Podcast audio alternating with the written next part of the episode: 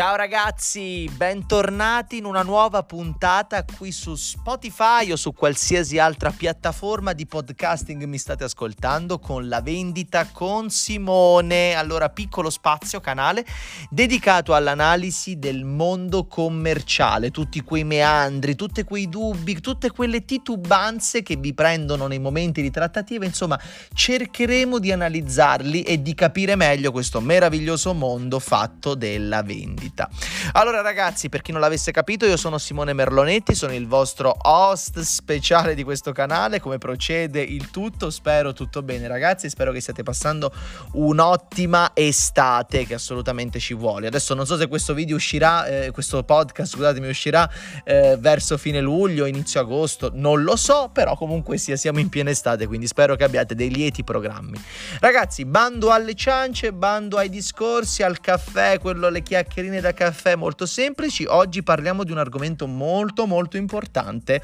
che troverete su Instagram sulla vendita con Simone, il carosello chiaramente pubblicato e questo argomento secondo me è molto bello ciccioso, sostanzioso, quindi vi consiglio di ascoltarlo, insomma, di passare qualche minuto in serenità, spero di sì. Allora ragazzi, oggi parliamo della scontistica ad oltranza, ovvero quella pratica che ci porta sostanzialmente a forzare forzare una trattativa, una vendita, pur di poterla conseguire, ci porta quindi a questo, diciamo, mostro maligno della, della scontistica. Una scontistica che in realtà, ad onor del vero, qui facendo un po' le veci dell'avvocato del diavolo e dell'avvocato sostanzialmente delle cause eh, in maniera oggettiva, non è una cosa eccessivamente sbagliata, cioè non è una cosa sbagliata di per sé usare la scontistica. La scontistica può essere infatti un'arma utilizzabile soprattutto soprattutto per dare più efficacia ad una proposta, ad una trattativa e che sicuramente eh, diciamo possa conseguire una percentuale maggiore di successo da quel punto di vista.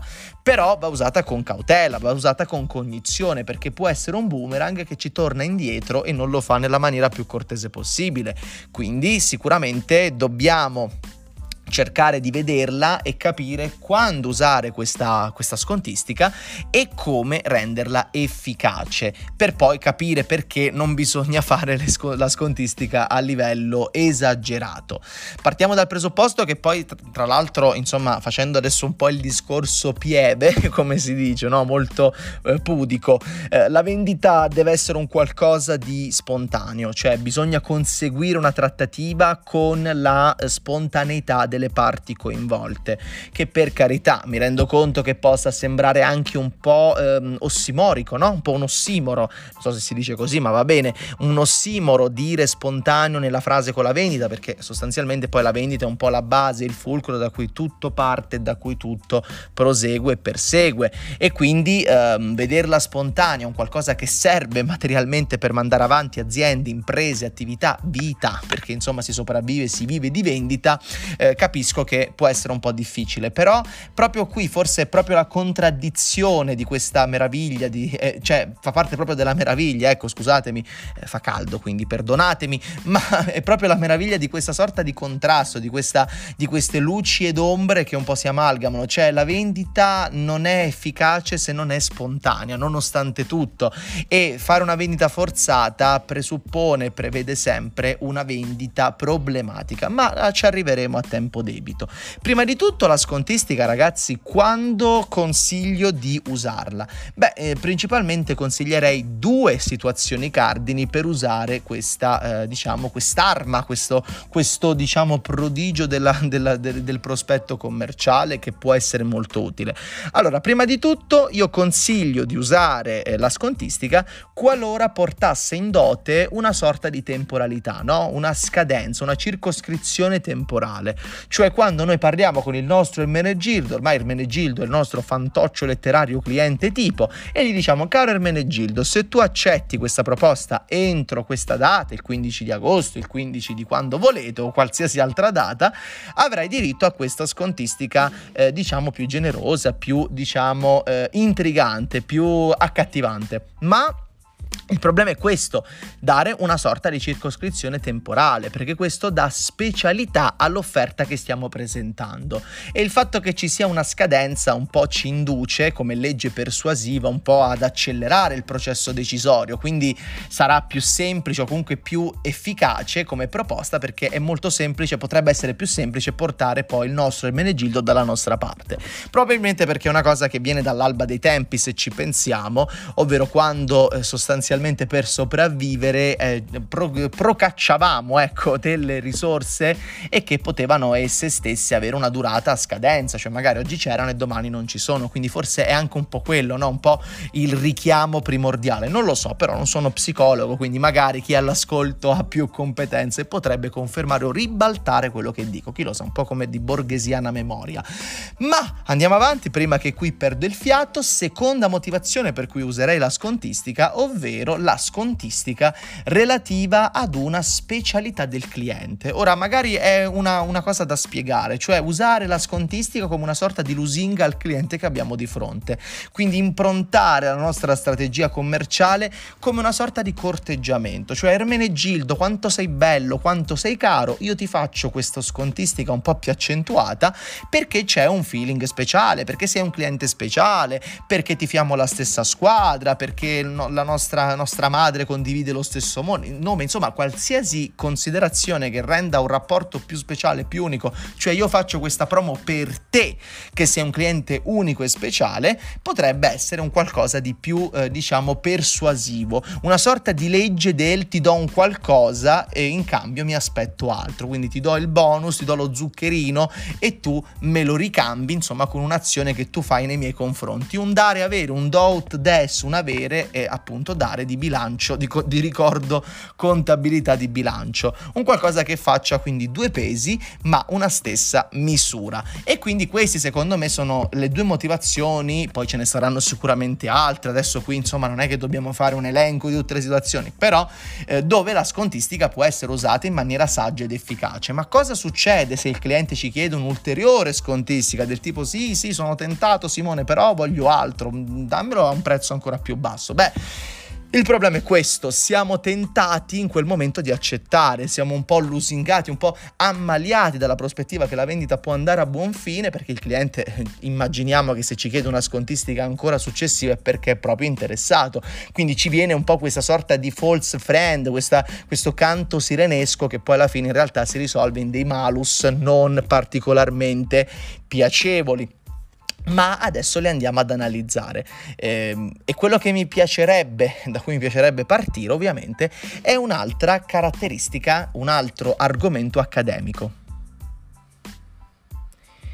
Allora, in microeconomia, ragazzi, si parla di maledizione del vincitore durante le aste. Ora, non volevo scomodare argomenti tecnici, ci mancherebbe, capisco che è estate, capisco che non è molto piacevole sentire argomenti eccessivamente intricati, anche perché non è che forse sono in grado di farli, non lo so, insomma, spero di sì, c'è un po' di studio, chi lo sa. Comunque, la maledizione del vincitore. Allora, prima di tutto, per che cosa sono le aste? Per chi non lo sapesse, le aste sono delle situazioni commerciali nel quale si mette mette eh, diciamo in palio, chiamiamolo così, un bene e vari competitor fra di loro offrono delle cifre per accaparrarsi il bene. Colui che offre di più ovviamente si porta a casa il premio, si porta a casa il bene. E quando si parla di maledizione del vincitore? Beh, si parla quando eh, in maniera molto concreta si, eh, c'è una vittoria, quindi un competitor vince il premio in palio, ma eh, succede che eh, la maledizione del vincitore avviene perché non è una vittoria di bonus, nel senso che quel bene è stato vinto ma con un'offerta eccessiva rispetto al valore del bene stesso. Un po' come facciamo un esempio, io partecipo ad un'asta, c'è un bene da 10 euro in palio e io per vincerlo offro 30 euro. Sì, ho vinto, va bene, però ho speso di più di quello che avrei speso in condizioni normali extra asta, quindi ho praticamente fatto un malus a quelle che sono le mie riserve di disponibilità eh, economica. Quindi è questa la maledizione del vincitore che secondo me si può traslare in maniera molto concreta anche per il venditore, la maledizione del venditore vincitore, ovvero quando si vende con un'eccessiva scontistica, perché sì, magari si ottiene la vendita, ci si può riuscire, ma ci sono dei malus all'orizzonte che però ci fanno capire che non è stata una scelta molto gradevole. Prima di tutto, come malus, il prezzo è deprezzato, cioè è inutile parlarne, ma se io faccio una proposta del mio prodotto o servizio e lo vendo al 60% in meno, al 70% in meno, io ho deprezzato il mio bene e ho perso il target di mercato che in realtà, il, che in realtà che era previsto dal mio bene stesso e dalla qualità che io ho apportato in ciò. Per cui vado a cadere, cade totalmente la mia strategia e sostanzialmente perdo la mia caratterizzazione e il mio prezzo e il mio valore. Secondo Malus, poi eh, sicuramente questa vendita ci, po- ci, porterà in dote un cliente problematico, perché ovviamente insomma fare questo tipo di vendita, forzare quel tipo di accettazione, eh, evidentemente se dobbiamo forzare da quel punto di vista vuol dire che abbiamo un cliente che non era disposto, non è disposto a pagare quel bene o quel servizio, ovvero non è disposto a essere un nostro cliente target, quindi avremo delle problematicità che sicuramente incontreremo più avanti nel tempo e quindi è una vendita che ci si ritorcerà contro molto probabilmente in futuro con tante altre contestualizzazioni. Ma forse quello più grave, terzo malus, creiamo un precedente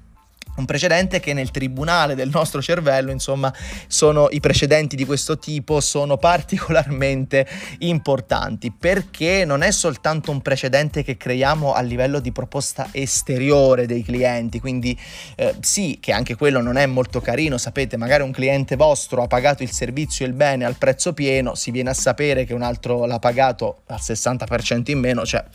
il passaparola, voglio dire, può essere abbastanza deleterio da quel punto di vista e mina praticamente tutto ciò la vostra serietà e il vostro essere presenti sostanzialmente nel mercato. Ma è un precedente in realtà anche da un punto di vista psicologico, perché questo cedimento, questa parte insomma dove voi cedete alle richieste del cliente, vi porterà a essere tentati a farlo qualora vi, ritrova- vi ritrovereste sicuramente in future condizioni analoghe. E il precedente di aver accettato mm, non è che molto carino, è sempre un una forzatura maggiore che vi spingerà poi a fare altre scelte non proprio giuste. Per cui ehm, è un precedente che ci portiamo dietro e che può rischiare di farci entrare in una spirale di proposte non particolarmente piacevole. Ma detto ciò, insomma, alla luce di tutto questo, quindi vediamo la scontistica con grande cautela, deve essere un qualcosa di eh, irripetibile, deve essere un qualcosa di speciale, deve essere comunicata come una cosa eccezionale, come l'allineamento dei pianeti, come eh, i lupi mannari, quello che vi pare, ma deve avere questa contornazione. La scontistica non deve essere la normalità, ma deve essere l'eccezione che conferma la regola della qualità che andate a proporre. Quindi mi raccomando. Bene ragazzi, spero che vi siate trovati bene. Io vi faccio ancora un augurio di buona estate. Non so quando sentirete quest'audio, ma spero che siate in vacanza, che siate a godervela come giusto che sia e noi ci aggiorniamo alla prossimissimissima puntata, amici miei. Un abbraccio fortissimo qui dalla vendita con Simone, seguitemi per altri contenuti, io sono Simone Merlonetti e vi do appuntamento al prossimo podcast. Ciao ragazzi!